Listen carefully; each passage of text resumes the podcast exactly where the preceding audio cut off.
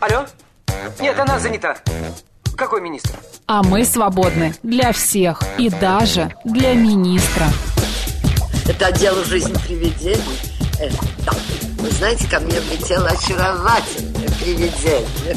Мы с вами на одной волне. Hello. Общежитие слушает. И мы вас слушаем. Галочка, ты сейчас умрешь. Нет, лучше жить, общаться и слушать. Разные темы, разные мнения. В программе «Мы вас услышали». Программа предназначена для лиц старше 16 лет. 13 часов 6 минут в Москве. Добрый день, друзья. В студии Макс Челноков. И сегодня наш народный психолог Елена Соловьёва, эксперт школы Self-Evolution. Лен, добрый день. Всем здравствуйте. Мы решили сегодня не просто ждать ваших звонков, ваших вопросов, ваших ситуаций жизненных, но мы сегодня, опять же, решили взять небольшую тему, которая такой красной нитью будет в течение этого часа проходить. Возрастные кризисы разных лет, назвали мы так эту тему. Друзья, вы можете высказываться и по этому поводу, и по поводу своего состояния, если есть какая-то тревога, какие-то вопросы. Психолог бесплатный, профессиональный, здесь у нас в студии. СМС-портал +7 925 88 88 94 8. Телеграм для сообщений говорит МСК-бот и прямой эфир 8495 737 394 и 8. Также у нас вещание идет в интернете, YouTube-канал «Говорит Москва» Макс и Марина, телеграм-канал «Радио Говорит МСК» в одно слово и ВКонтакте «Говорит Москва» 94,8. Пишите, звоните, ну а мы пока начнем про кризисы разных лет. Лен, я вот только что сказал до эфира, что, может быть, в мои там 40 с хвостом, как говорит Марина, и были кризисы, но они прошли для меня незаметно. У меня не было никаких метаний, никаких проблем, там, быть или не быть. У меня не было никогда ситуации, чтобы я там впадал в какие-то, апатии иногда бывают, но это тоже так очень быстротечно, в какие-то депрессии и так далее. Что такое? Что со мной не так? Все так. Просто я сразу скажу. Во-первых, кризисы у всех людей случаются, абсолютно у всех. Вот у каждого индивида, у каждой личности здоровой, которая живет, случаются кризисы. Другое дело, что мы все по-разному их проходим. И получается, что если бы у вас не было кризисов, у вас бы, Макс, не было бы и развития. Дело в том, что это, вот когда мы говорим о возрастных кризисах, мы сейчас говорим не о депрессиях, апатиях и плохом настроении.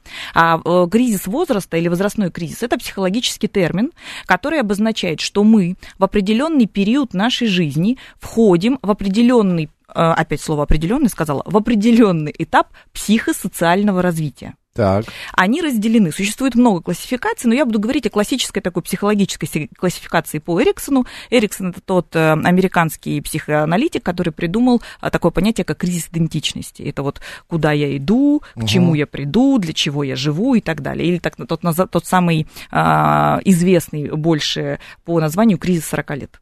Когда мы приходим к 40 годам, да, и, значит, получается, что мы эти кризисы проходим с рождения. У нас есть кризисы от 0 до года, от 1 до 3 лет, от 3 до 6 лет, от 12 до 16, от 16 до 20, от 25 и так далее, и так до старости. И получается, что в каждый момент, вот в каждый этот возрастной момент внутри нас начинается внутренняя борьба, внутреннее столкновение. Если мы это столкновение разрешаем, значит, мы переходим на новый этап. И все идет гладенько. И нам кажется, что кризиса не было. Просто мы его благополучно проходим. Мы сталкиваемся с определенными внутренними ощущениями. Например, в возрасте там, от 16 до 20 лет всем положено влюбляться. Мы должны влюбиться, мы должны прожить первый опыт любви. И если мы влюбились, прожили, пусть даже он неудачный, то мы пошли на следующую ступень развития. А если в этом возрасте у нас влюбленности не случилось, то, соответственно, мы этот период не прошли, этот кризис идет дальше. И эта влюбленность все равно случится позже, но проживать мы уже будем ее по-другому. Понятно. А самый сложный кризис – это скольки лет? Или они все идентичны, похожи? Для родителей самый сложный, вот если вы родитель, самый сложный кризис – это период от 12 до 19 лет. Вот этот подростковый кризис, когда ребенка просто бомбит, штормит, когда он вообще еще не понимает, что с ним происходит, у него идут гормональные всевозможные взрывы, он не может себя саморегулировать, контролировать, он уже не понимает, он уже не ребенок, но он уже и не взрослый, и вообще что с этим делать? Это огромное количество, как правило, агрессий, каких-то проблем, возможностей, возможно, склонности даже тех, которые родители не одобряют. Поэтому для родителей это вот этот вот подростковый кризис. Для людей, которые уже в возрасте, а у нас ведь целевая аудитория возрастная, вот у радиостанций. Для людей, которые уже в возрасте, это так называемый кризис средних лет. 40 где-то. А вот вы знаете, он разбросан психологами от 26 до 64 лет. Вот в этом промежутке может случиться вот этот кризис. Представьте, какой разбег? Угу. От 26 до 64. Может, и все впереди, а может быть, вы благополучно уже именовали. Нет, следуя по описанной системе. Как американский психоаналитик? Эриксон. То я, конечно, что-то перешел. И влюбленности были, и самоидентичность какая-то была там, в 30. Но вот для меня, как я что слышал, и я ждал эти года, что ли, 33 года, возраст Христа, типа того, что вот будет что-то неимоверно сложно, там понимание себя, оценка. Нормально, совершенно все прошло, гладенько, хорошо. Следующий был этап 40 лет. Нельзя день рождения отмечать, это плохо. Я отметил день рождения, прекрасно. Вот, перешагнул этот возраст, и тоже ничего не случилось. 33-40, это что? Это просто у нас в голове, это мифы или правда? Это тоже какие-то серьезные даты именно для мужчины? В этом возрасте у нас обостряется потребность в самореализации и самоуважении. И мы все время задаемся вопросом, чего я достиг? Есть ли у меня каких-то череда достижений, которые могу себе присвоить? У нас огромное количество неудовлетворенностей. Мы очень часто сравниваем себя с другими, смотрим, там кто-то уже заработал, кто-то уже замуж вышел, детей воспитал, а я вот все никак, а я вот все на какой-то должности, на которой у меня не особо что-то получается. Но бывает так, что и на должностях все получается, и в семье все получается, а кризис личностный все равно происходит, потому что человек начинает проживать... у него возникают вопросы и ответы, на которые он не находит. Экзистенциальные вопросы, так называемые. Угу. Спрашивает наш слушатель, у моего ребенка, ну не спрашивает, Валерий пишет, говорит, у моего ребенка сейчас кризис 3 лет, жесть вообще. Какой-то совет есть, Лена, для 3-летнего папы? Кризис 3 лет, это кризис, когда это период, когда ребенок впервые сепарируется от родителей. То есть ребенок вдруг понимает, до него доходит его маленьким мозгом, что оказывается, он и родители это не единое целое. И он может выходить из родительского поля, из-под родительской опеки словом «нет». Угу. Он говорит «я не хочу, не буду», делает все поперек, всячески пытается лоббировать свои исключительно желания, преимущественно криком и всякими детскими манипуляциями в виде там, непотребного поведения. И это очень важный этап, чтобы родитель в этом моменте не раздражался на своего ребенка, а понимал, какой он молодец. Он в этот момент проходит сепарацию. Первую сепарацию он как бы перерезает свою ментальную пуповину с родителями. Он вдруг начинает понимать, что он что-то может делать сам. Начиная отходить на горшок, что он может потерпеть, у него сила воли появляется, он может дотерпеть до горшка, да, или он может там потерпеть, ему скажут, подожди, не ешь, сейчас остынет, потом поешь, он может подождать. То есть у него формируется первая сила воли, и он понимает, что он может контролировать какие-то процессы своей жизни, потому что до 3 лет он живет с ощущением, что он ничего не может контролировать. Только родители. Михаил из Солнечнодольск, мы уже сказали об этом, но все-таки он задает, а какие симптомы кризиса в 33 года? И вообще симптомы кризиса бывают какие-то? Тотальное недовольство, неудовлетворенность своей жизнью, неудовлетворенность собой, как правило, перемена настроения и ощущение, что что-то мучает. Может, человек даже не может понимать, но что-то его внутри мучает. И это вот симптом кризиса. Да? Ну, так живем мы все в таком состоянии, мне кажется. Отличаются. Каждый. Вот смотрите, еще сейчас я сразу хотела даже предупредить еще в начале эфира, но вы на самом деле задали очень похожий вопрос. Я думаю, обязательно появится какой-нибудь радиослушатель преклонных лет, который позвонит и скажет, вы эти все свои кризисы придумали. Угу. Вот мы там жили в Советском Союзе в 60-е годы, трудились, работали во благо, никаких кризисов не было. А я могу сказать, что эти все кризисы были описаны еще и Фрейдом и Юнгом, а это, простите меня, больше 100 лет назад. И, соответственно, потом классификации разные развились, по-разному просто называли, да, там уже есть и психологические, и эзотерические какие-то классификации этих кризисов. И поэтому у каждого человека они есть. Другое дело, что очень многие люди живут, вообще не замечая своих истинных потребностей. Руководствуются совершенно не своими целями, работают не на той работе, на которой они хотят работать, идут вообще не туда, куда им нужно идти.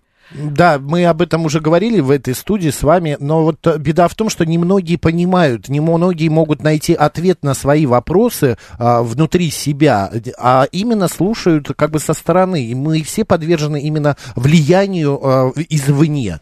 И здесь, когда вы говорите, да мы все живем вечно с неудовлетворенными какими-то потребностями, с мучительными какими-то состояниями. Вот мучительное состояние, мучительному состоянию будет рознь.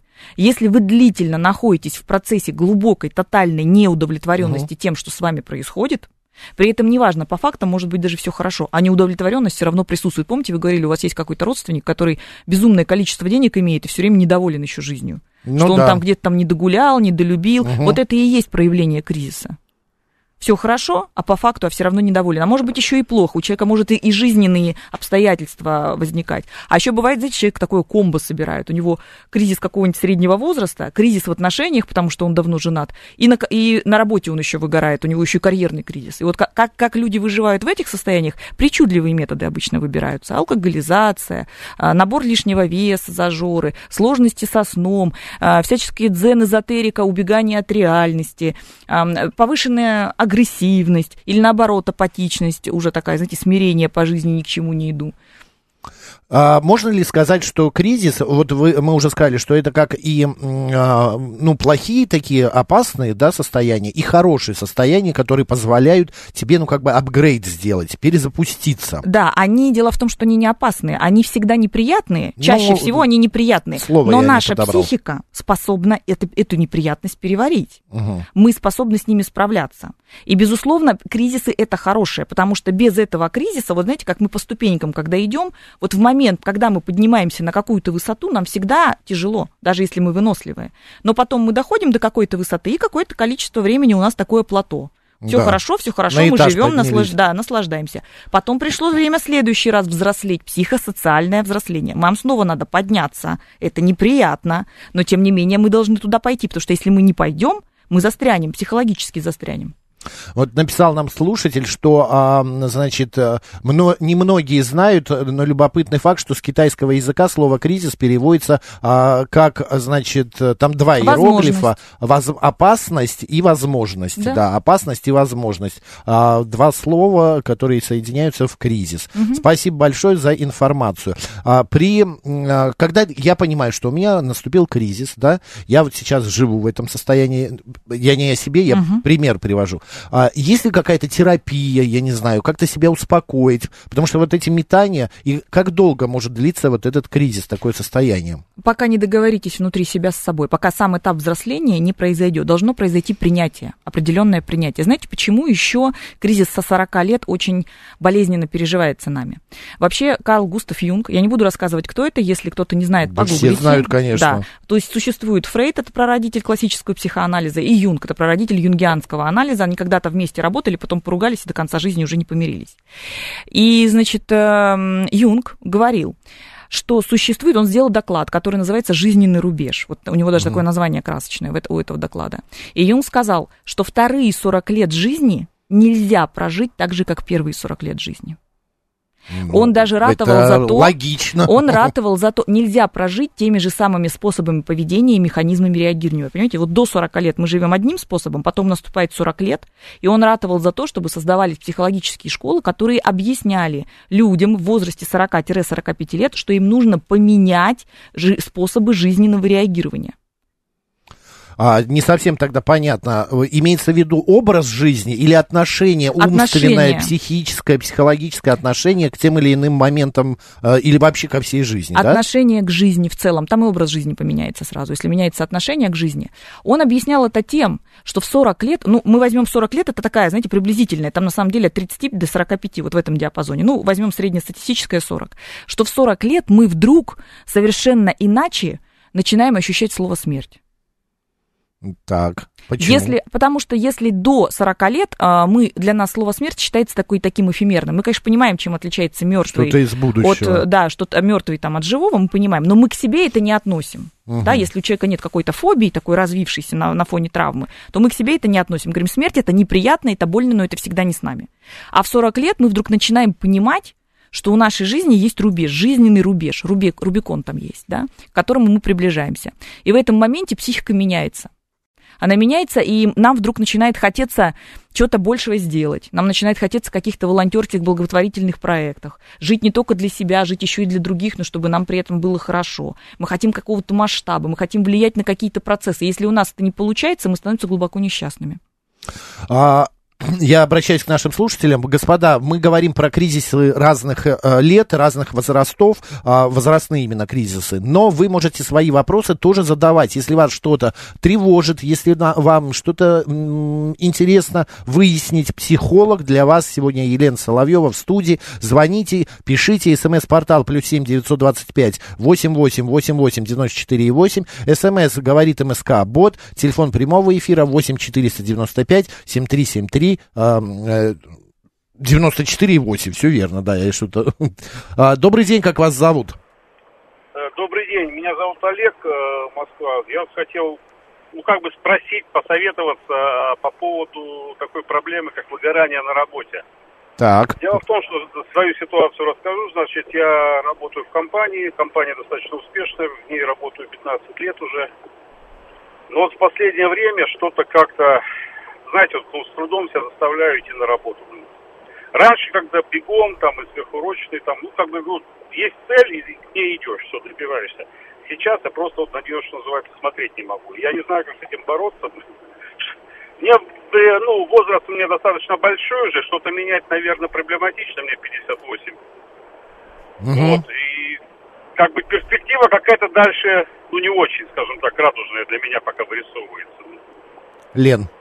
Скажете? Да. Слушайте ответ, совет, как вы просили, да. Рекомендацию. Вообще любая перестимуляция ведет к выгоранию. Любая. Вот если мы сейчас начнем активно поедать конфеты, очень вкусные, мы будем с вами их есть, в какой-то момент мы на них смотреть не сможем. Если мы начнем безгранично только отдыхать, поедем на море и не приедем с этого моря никогда, мы будем отдыхать, через какое-то время умы и по отдыху выгорим. Любая перестимуляция ведет к выгоранию. Вот вы на своей работе перестимулировались, переработали. Вы же говорите, был длительный период, когда вы на работе с удовольствием активно работали, переработки, переработки и так далее. И вам все это, заходило на ура. Вот сейчас пришел период, когда ваша психика сказала: «Я от этого устала». Мне нужно, чтобы сейчас отношение к работе изменилось. Мне нужно, чтобы сейчас фокус внимания с работы был смещен на себя. Потому что работы я наелась вот так. Это нормально? Это нормально.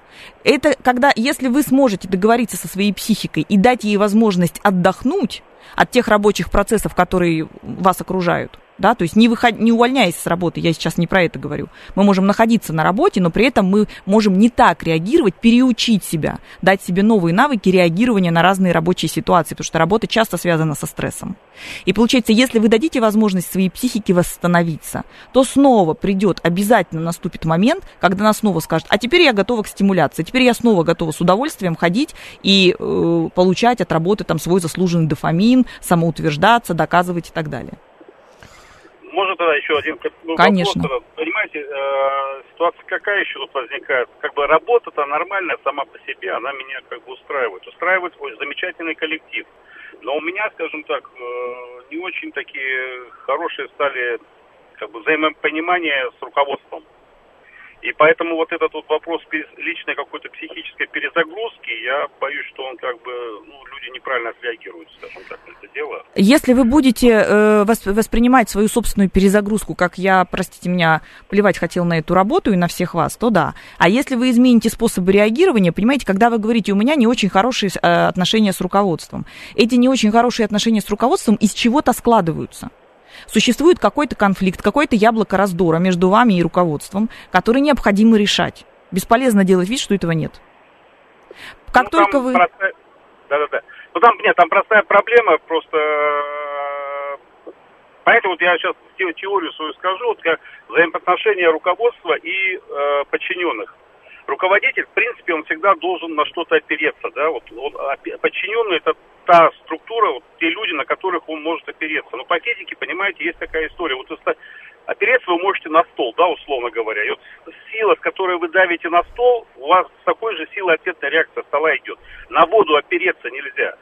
Поэтому я иногда иду на какие-то, ну, может быть, не конфликтные, но пытаюсь донести свою точку зрения, и вот тут у нас взаимопонимания никакого нет. Господин, меня не понимают, скажем так. Вот смотрите, уверен, из чего, куда распыляется ваша психическая энергия? Я сейчас буду говорить не про руководство, а про вас. Вы говорите сейчас, да, руководство виновато. Нет. Существует ваше участие, ваших психики в этом процессе. И получается, что ту ситуацию, которую вы мне описываете, получается, что вы вроде как повлиять на нее не можете. То есть у вас есть сейчас такая позиция, что вот руководство, оно там себе что-то придумало, а я с этим сделать ничего не могу. А как только вы поймете, что вы можете с этим что-то сделать, просто нужно найти должные способы реагирования, должные способы поведения, потому что доносить можно по-разному до людей что-то. Можно доносить, что это будет их травмировать и напрягать, а можно донести так, что они на самом деле поймут. И как только вы поймете, что вы можете на это влиять, вы можете. Вот в этом случае у вас перестанет утекать энергия. Но это, конечно, тоже такой нетривиальный навык, и не просто так это дается взять и сказать «я могу». Иногда хочешь сказать, да я ничего не могу, собственно, тут вот руководство все решает, оно виновато, поэтому и на работу ходить не хочу. Я вам скажу не с точки зрения психологии, а со своей точки зрения. У меня тоже бывает, что вот какое-то выгорание на работе, устаешь, идти не хочется, еще что-то. Я перезагружаюсь, я делаю это, или хотя бы 2-3 дня уехать, просто взять какой-то отпуск и где-то побывать. Или еще хорошо, знаете, вот так вот тупо взять и бесцельно поехать на велосипеде, просто идти куда-то, сменить всю обстановку, не думать о работе, заняться каким-то спортом, я не знаю, каким-то делом, это очень хорошо помогает именно физически перезагрузиться таким образом. Но вот вам... Ну, у нас просто, как бы так в компании построена работа, что на самом деле, вот, может быть, и отсюда тоже идет, в отпуске особо не расслабишься. А вы, в принципе, все равно в отпуске сделайте вид, что вы заболели. Ну, якобы, ну, просто взять больничный. Или не как... могу, это скажется на других людях. Вот, видите, людях. Здесь просто ключевое. Олег, ну, еще раз, вот смотрите, мы сейчас, сколько бы мы с Максимом вам не предложили каких-то вариантов, вы всегда скажете «да, но». «Да, но» — это означает «нет». Это значит, что вы не принимаете. Вы говорите «я не могу». Вот пока вы стоите, находитесь в позиции, что вы не можете, вам будет очень тяжело принять, что в 58 лет вам надо находиться там, где вы вообще не можете ничего. Повторюсь, мы в этом возрасте очень любим самоуважение и самореализацию. Как только вы поймете, что вы можете, и докажете себе, что вы можете, в этом случае вам станет проще, совершенно точно. Олег, держитесь, спасибо. Пожалуйста, мы для вас и работаем. Ольга пишет, подскажите, у возрастных людей 60+, бывают кризисы? Например, отторжение нового, нет радости от жизни. Это кризис или старость? И близким стоит просто смириться? Это кризис, который называется старость, поздняя зрелость, ее деликатно называют психологи. Ну, 60 лет еще какая была старость? После 65+, это считается поздняя зрелость, вот это, ну, по статистике. Да? Угу. То есть у людей, у которых нейропластичность мозга сохраняется дольше, до 75 лет, до 80, но в целом некая средняя температура по больнице, среднестатистический человек 65+. И, конечно, такое качество, как ригидность, то есть это когда есть мое мнение и неправильное, да, которое очень часто путают пожилые люди с мудростью, то есть им кажется, что они таким образом передают свою мудрость. Но между мудростью и ригидностью есть большая разница. Мудрость – это все-таки очень гибкое понятие, да, то есть в мудрости заложен смысл жизни, а жизнь, она вариабельна. Угу. И поэтому, когда мы говорим о мудром старике, который передает свои знания там, и заботится о молодых поколениях, это все-таки не про ригидность, не так, как многие вот люди преклонного возраста, они говорят, да вы ничего не понимаете, вот мы, так сказать, и вы нас обязаны слушать. Очень часто их мнение, конечно, уже не соотносится с реалиями. Часто бывают очень мудрые старики, конечно, но часто и нет. Но кризис, безусловно, кризис поздней зрелости, он есть.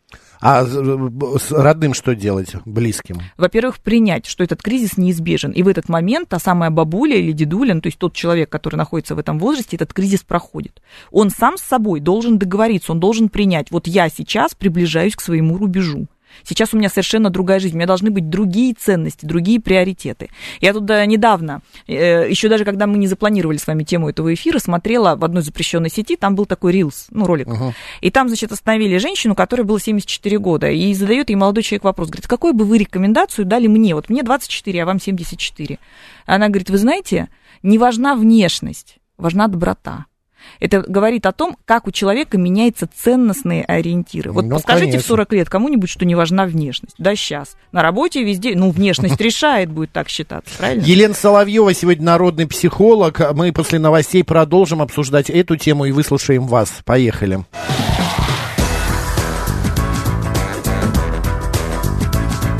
Мы вас услышали. 13 часов 36 минут в Москве. Наш эфир продолжается. В студии Макс Челноков и наш народный психолог Елена Соловьёва, эксперт школы Self-Evolution. Лен, добрый день еще раз. Здравствуйте всем. Все наши средства связи работают. Звоните, пишите, ждем. А вот вопрос от 706-го. Моей родственнице 40 лет, одинокая, она до сих пор не понимает, как жить. Что делать? Долго вообще не работала, сейчас работает и ненавидит свою работу. Подруг, друзей нет, все время жалуется на все и всех вокруг, и к специалистам не идет, не верит никому. Я не знаю, как с ней общаться, просто слушаю ее негатив. Марина. Не слушайте, потому что родственнице этой помочь вы не сможете. Если человек сам не приходит к тому, что ему нужно совершить какие-то изменения, потому что все изменения, особенно в психотерапии, они идут через проживание, в том числе, неприятных эмоций. Терапия – это далеко себе некомфортно. Это, знаете, как некоторые в кино насмотрятся, сидит психотерапевт за спиной у этого самого пациента. Да-да-да. Пациент лежит на кушетке, и он говорит, вы знаете, у меня в детстве была любимая игрушка, и вот я помню, как она выглядела. На самом деле в психотерапии все не так. Люди проходят через серьезные эмоциональные потрясения. И психотерапевт в эти потрясения сознательно погружает людей, потому что ему нужно очень часто для того, чтобы выйти из кризиса, допрожить те эмоции, которые он в себе подавлял, которые он вытеснял в область своего бессознательного. Угу. Еще вопрос тоже. Ну вот давайте звонит слушатель. Добрый день, как вас зовут? Алло, здравствуйте. Меня зовут Татьяна.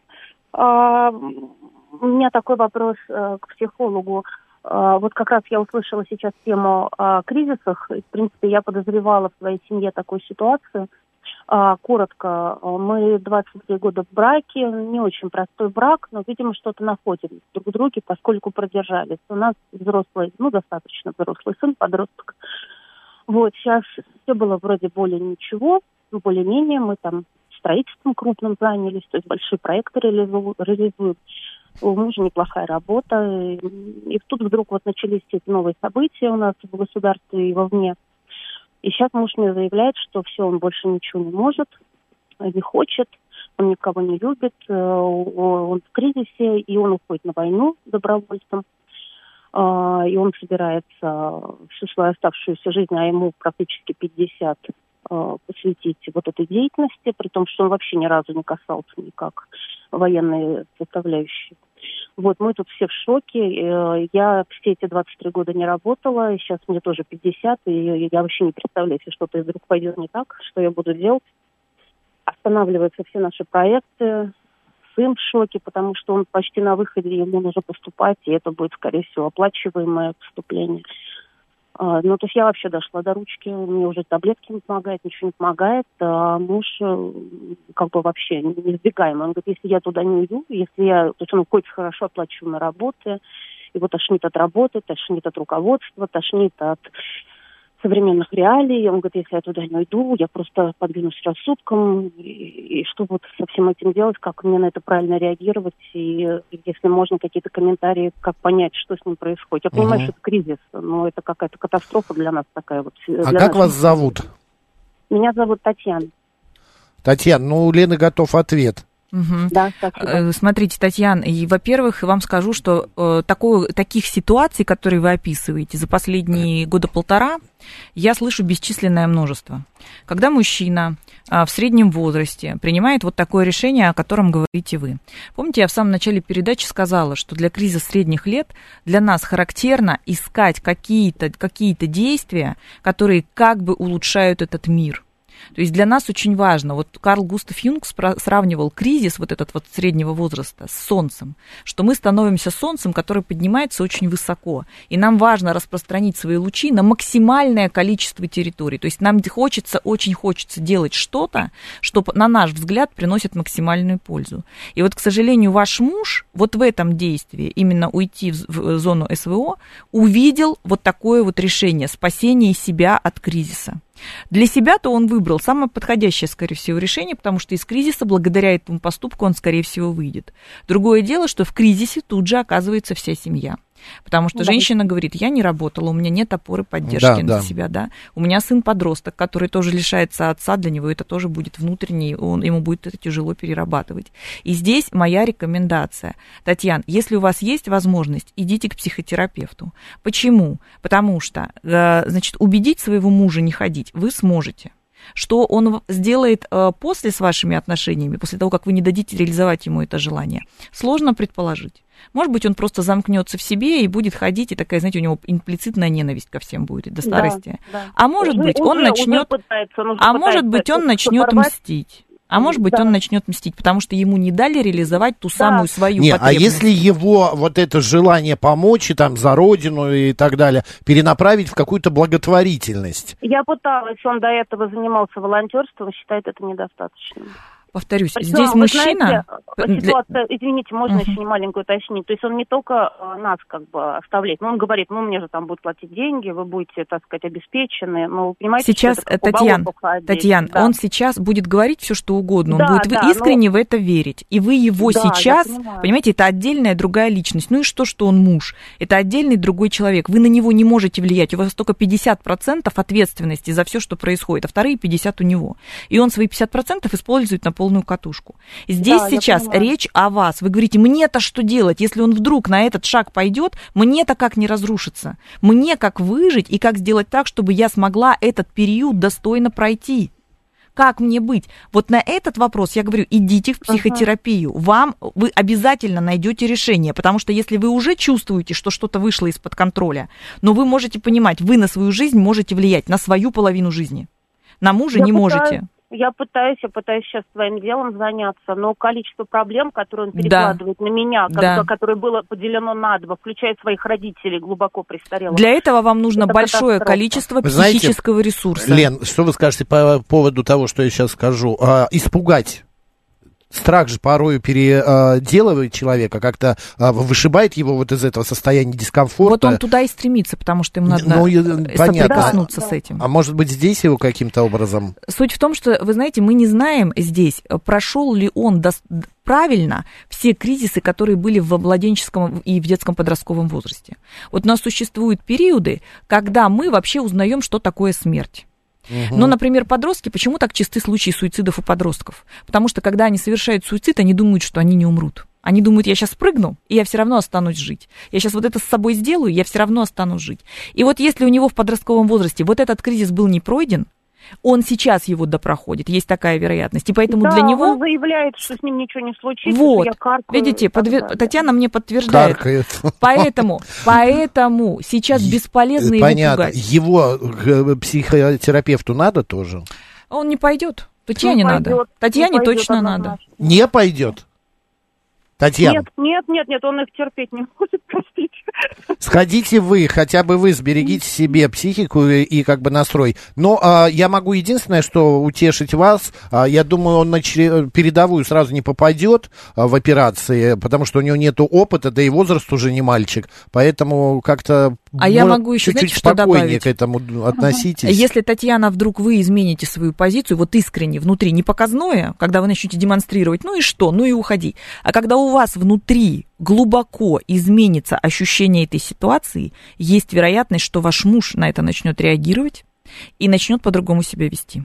Вот так очень часто бывает. Мы связаны эмоционально. И как только один меняется, второй начинает задумываться о чем-то, о чем не думал раньше. Я пытаюсь измениться, и я понимаю, что я не могу им манипулировать. В смысле, вообще даже по-женски. Я не пытаюсь им манипулировать, потому что я понимаю, что его позиция верная. И в плане страны, и в плане его личностных переживаний. Вполне это все-таки патриотизм. Я просто не могу справиться со своим страданием, а его это дико раздражает, и он пытается еще быстрее все оборвать. А вы имеете право на страдания, это раз.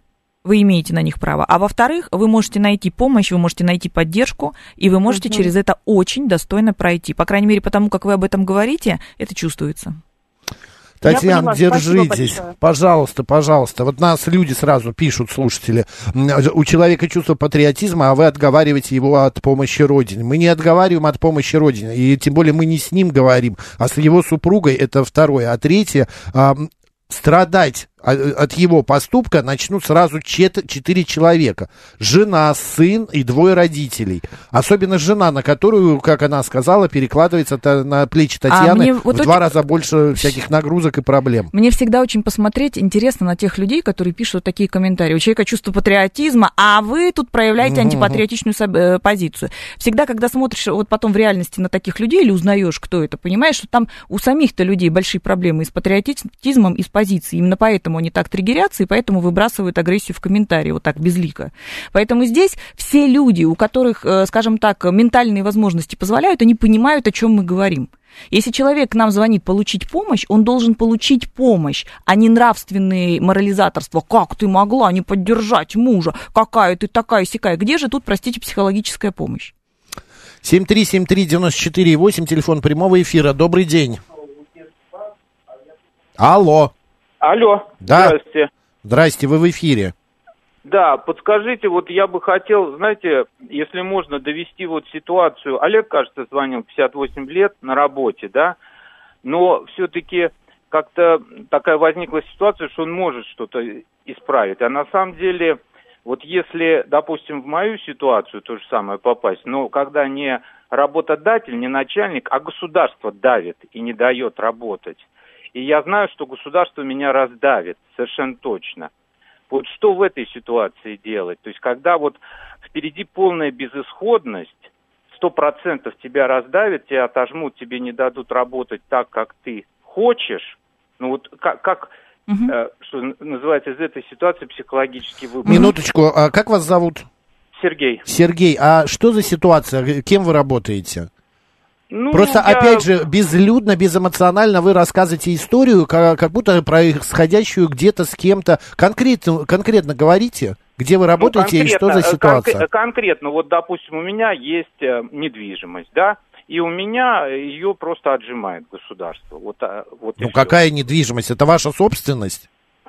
Ну да, ну а какая вам разница? Что, они не умеют это делать, вы думаете? Ну, нет, я могу ответить как психолог. Я не знаю, как юрист бы ответил. Ну хорошо, просто я не люблю вот этих вот историй, когда звонят, бездоказательно обвиняют, а потом как бы, ну, нету доказательства того, что вы говорите. Мы не знаем вас, мы не видим. Все, вы просили совета у психолога, слушайте, спасибо. Смотрите, вот когда существует, возьмем, ну, условное какое-то государство, да, которое действительно не, допустим, не потворствует, не создает условий, например, конкретно для вас, для вашего дела или там для вашей работы, у вас есть разные выборы. Первое – это выбор, путь борьбы. Путь постоянной борьбы за свои права. То есть вы говорите, у меня есть мое право там, на какую-то недвижимость, собственность, дело, бизнес, и несмотря на то, что созданы неблагоприятные условия, я буду этим заниматься, я буду находить возможности, я буду от этого подпитываться, потому что у меня путь борьбы. Это первый вариант. Угу. Второй вариант – выйти из этой ситуации, отдать и сказать, окей, у меня это забирают, я это отдаю, но я себе еще заработаю. Я направлю свою энергию туда, и я заработаю, там, не знаю, землю, недвижимость, еще что-то. Когда у нас что-то отбирают, я это по себе знаю, это невероятная травматизация. И здесь можно все равно этого лишиться, но ты хотя бы боролся за то, чтобы у тебя это осталось. Можно отдать самому и сказать, моя нервная система мне дороже, меня все равно, как он говорит, эта машина раздавит меня, она все равно у меня это заберет. Поэтому тут нужно на чаше весов положить, что вам важнее, бороться или отдать. И есть третий вариант. Исхитриться, найти способ обойти ситуацию, то есть придумать, как сделать так, чтобы не отобрали. Есть вероятность, скорее всего, такая возможность. Но для этого нужно находиться не в позиции жертвы, у меня все отбирают, катастрофа, я ничего не решаю, а в позиции, что я могу управлять этой ситуацией, и я могу найти решение максимально выгодное для себя, даже в невыгодных условиях. Сергей, если есть возможность, продайте, вы хотя бы деньги тогда сможете заработать, если выхода другого нет, если отберут в итоге, продайте прямо сейчас. Когда человек приходит к психологу и говорит, выхода нет, это значит, что у него напряжение внутреннее уже такое, что он никакого выхода, даже когда ему выход покажут, он скажет, это не выход, это какая-то дырка, я в нее не пойду, это точно не выход. То есть уже у человека позиция такая жертвенная формируется, то есть он говорит, я жертва, я сейчас буду сидеть и всячески эту жертву проживать. Как только человек выходит в психотерапии с позиции жертвы в позицию деятеля, что он может управлять ситуацией, даже если она неблагоприятная, даже если, кто-то приходит, начинает твое забирать, да сплошь и рядом. У нас соседи так могут поступать, у нас коллеги по работе могут, что у нас нет людей, которые выживают кого-то с работы? Да полно там сейчас нам напишут. А что у нас нет женщин, которые уводят чужих мужей, приходят в семьи, разрушают семьи и так далее. Всячески. Поэтому отбирать могут, но можно выбирать или бороться, или отдать, или найти нестандартный способ решения проблемы. Вот вам три целых совета. Пишет наш слушатель Максим, это по поводу мужа Татьяны. Мужчина в годах на СВО обуза, в армии обуза не нужна, надо ему как-то это донести. Ох, если он услышит в свои 50 с чем-то лет, что он еще и обуза, поверьте, он только усилит свое желание и как можно быстрее туда уедет. Поэтому тут, как бы это сказать, здесь еще раз говорю, когда звонит человек, мы всегда говорим, мы не можем влиять на решение и вообще на действия других людей. Мы можем влиять только на самих себя. И если Татьяна звонит и говорит, мне плохо, я со своим страданием справиться не могу, я могу сказать, вам можно выйти из своего страдания вот таким способом, но это не значит, что это будет быстро. 7373948, код города 495. Здравствуйте. Здравствуйте, меня зовут Ильхом. Я вот постарше всех вас. И есть возможность сейчас продумывать свой жизненный опыт. Хотел бы свое мнение сказать по поводу этого Олега, которому 58 лет. Мне кажется, у него дело не в работе его, а вообще в жизни. Потому что надо не изменить, может быть, работу и отношение к ней. Найти себе хобби, я советую. Мы об этом говорили, да. Я проходил не один раз в жизни. Бывает какое-то увлечение, если он им займется всерьез и глубоко, он может на той же работе прекрасно дорабатывать, и у него новая вообще страница жизни откроется, которую он даже не ожидал. И он прекрасно выйдет в положение. Спасибо за ваш совет. Да, я так иногда делаю, когда у меня... Ну, это я делаю подсознательно. Сериалы. Я подсаживаюсь на сериал. И особенно, чем больше серий, тем лучше. Я погружаюсь в него, и там... постепенно выхожу из состояния, которое меня гнетет. А мне понравилось, как Ильхом сказал. Он как раз говорил как-то мудро. Угу. Я слушала, и я понимала, что это говорит такой какой-то мудрый дедушка. У него по голосу слышно, что он такой уже зрелый, и он говорит, вы знаете, можно, конечно, заморачиваться на том, как у тебя на работе все не так идет, а у нас все время постоянно что-то не так идет на работе, причем неважно, в каком ты возрасте находишься, да? А можно сосредотачиваться еще на чем-то значимом, что у тебя будет целая куча всего значимого помимо работы. Потому что, конечно, если мужчина полностью концентрирует свои достижения только на своей единственной работе, то там противоречие с начальником просто выбивает его вообще из его мужской позиции. Он чувствует абсолютно свою несостоятельность, полную подавленность, просто потому, что у него в том месте, где для него важно, там у него, в общем-то, и проблема. А если у него таких мест несколько, и работа не одна, и увлечения есть, возможно, которые ему дополнительные деньги приносят, то он может и со своей психикой договариваться, и где-то не так уж и жестко реагировать, например, даже на претензии руководства по отношению к себе. Константин К. пишет, а что делать, если все сериалы просмотрел? Переключитесь на турецкий, знаете, там пересмотреть все невозможно, там годами можно сидеть у телевизора. Константин явно не пересмотрел все сериалы. Конечно. Но я думаю, что нет, не работает же он сериальным критиком, смотрит все сериалы, хотя если он сейчас скажет, а я как раз сериальный критик, тогда я возьму свои слова обратно и извинюсь. Поэтому это даже слово «все». А что делать, если все сериалы пересмотрел? Слово «все» означает глобализация. Это когда человек берет и обманывает свою психику. Он говорит, да я уже все, что можно, сделал. Угу. Все, что можно. А когда приходит в терапию, я говорю, а давайте мы с вашей все, что можно, вы сделали, давайте-ка разберем по пунктам. И там, оказывается, он сделал 3 действия, а еще 33 вообще в зоне его внимания не находится. И он говорит, да я все, что можно, уже сделала, все не выздоравливаю. Я все, что можно, уже сделала, а отношения у меня никак не налаживаются. И выясняется, что это все, что можно, это такая самообманка. Саботаж такой внутренний. Мы себя обманываем, что мы все сериалы уже пересмотрели. Нет, не пересмотрели, найдите те, которые вы не видели. 7373948, это прямой эфир, код 495, здравствуйте. Здравствуйте, Сергей, Москва. Скажите, пожалуйста, у меня спасибо за передачу, очень интересно. У меня там в жизни были какие-то успехи, неудачи, не проблем, я с ним справлялся. А у меня такая ситуация, что жена моя, она страшная фаталистка, она говорит, что есть судьба, и хоть ты что, хоть ты лопни, но ничего сделать нельзя. Скажите, как с такими людьми не бороться, а как их переубедить? А она верующая? Нет, к сожалению. Она неверующая, да? Может быть, к счастью, не знаю. Нет, через веру, я так думаю, что, может быть, там еще бы сильнее ухудшилось, потому что я знаю, У него есть подружки, которые такие вот истово верующие, там, то есть, ну, там, соблюдают пост, там, ходят в платочках, то есть, ну, там... Давайте я объясню. Я в целом поняла, почему спросила, верующая ли она, потому что я в таких случаях, когда очень такие ортодоксально верующие люди приходят, я всегда говорю, что, вы знаете, есть там такая поговорка: на Бога надейся, сам не плошай, пожалуйста, вы прям ее придерживаетесь. А когда... Что такое фатализм, да? Это когда мы ответственность за свою жизнь перекладываем на внешнюю среду. Мы говорим, есть какая-то судьба, что-то где-то предначертано для нас, и мы, в общем-то, сильно ответственности за то, что происходит, не несем. Это такая защитная реакция психики. То есть вашей жене кажется, что если она примет ответственность на себя за то, что происходит, то она этого просто не переживет, не перенесет. Поэтому есть какой-то там, не знаю, создатель, творец, не знаю, какой-нибудь ангел-хранитель или кто-то, ну, я не знаю, кто у нее есть, кто все время показывает ей, куда идти, что ей делать, что с ней происходит. И ей так проще принимать. Другое дело, что она очень часто, скорее всего, не использует возможности жизненные, которые ей, допустим, незаметны, не видны. Но это уже другой разговор. Вот ей так проще, такая защитная реакция у нее. Спасибо большое, да. Пожалуйста.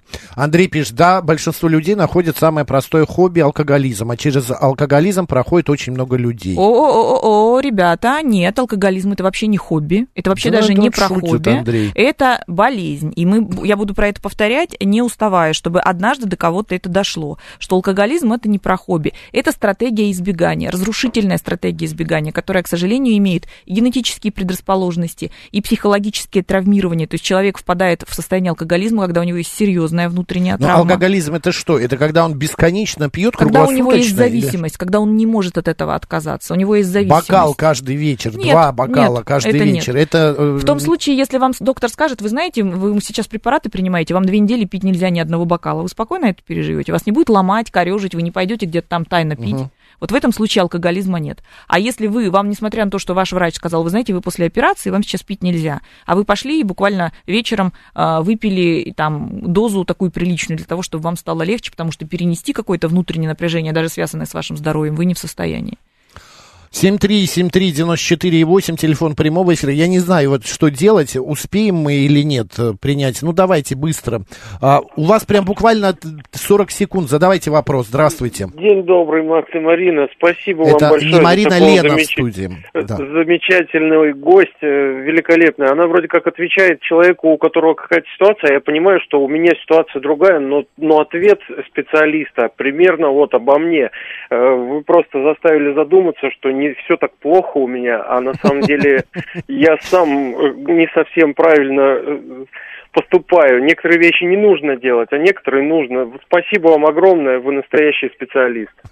Спасибо вам, спасибо за такие слова. Приятно. Да, вообще, честно говоря, когда человек умеет выразить благодарность, это потрясающая способность, потому что очень часто люди, получая помощь, присваивают моментально эту помощь себе и говорят, да я и сам так мог, да и не надо. Что вы тут мне сказали-то в свои 2 слова? Шарлатаны эти ваши все психологи, я и сам так мог. А когда человек говорит, что даже за то, что вы натолкнули на меня на определенную мысль или эмоцию, уже за это спасибо, потому что это и есть самое важное. Это и есть та самая работа, она может кому-то быть незаметной. Но когда вы берете и меняете способ мышления, психологи, они ведь что делают? Они меняют картинку, да, и из этого меняется и вообще весь образ жизни. Поэтому и вам спасибо, таким слушателям, которые звонят, просто чтобы сказать благодарность вам за передачу, мне там за труд, да, который я здесь делаю. И в этот момент и мы с вами терапевтируемся, и тот самый человек. Конечно.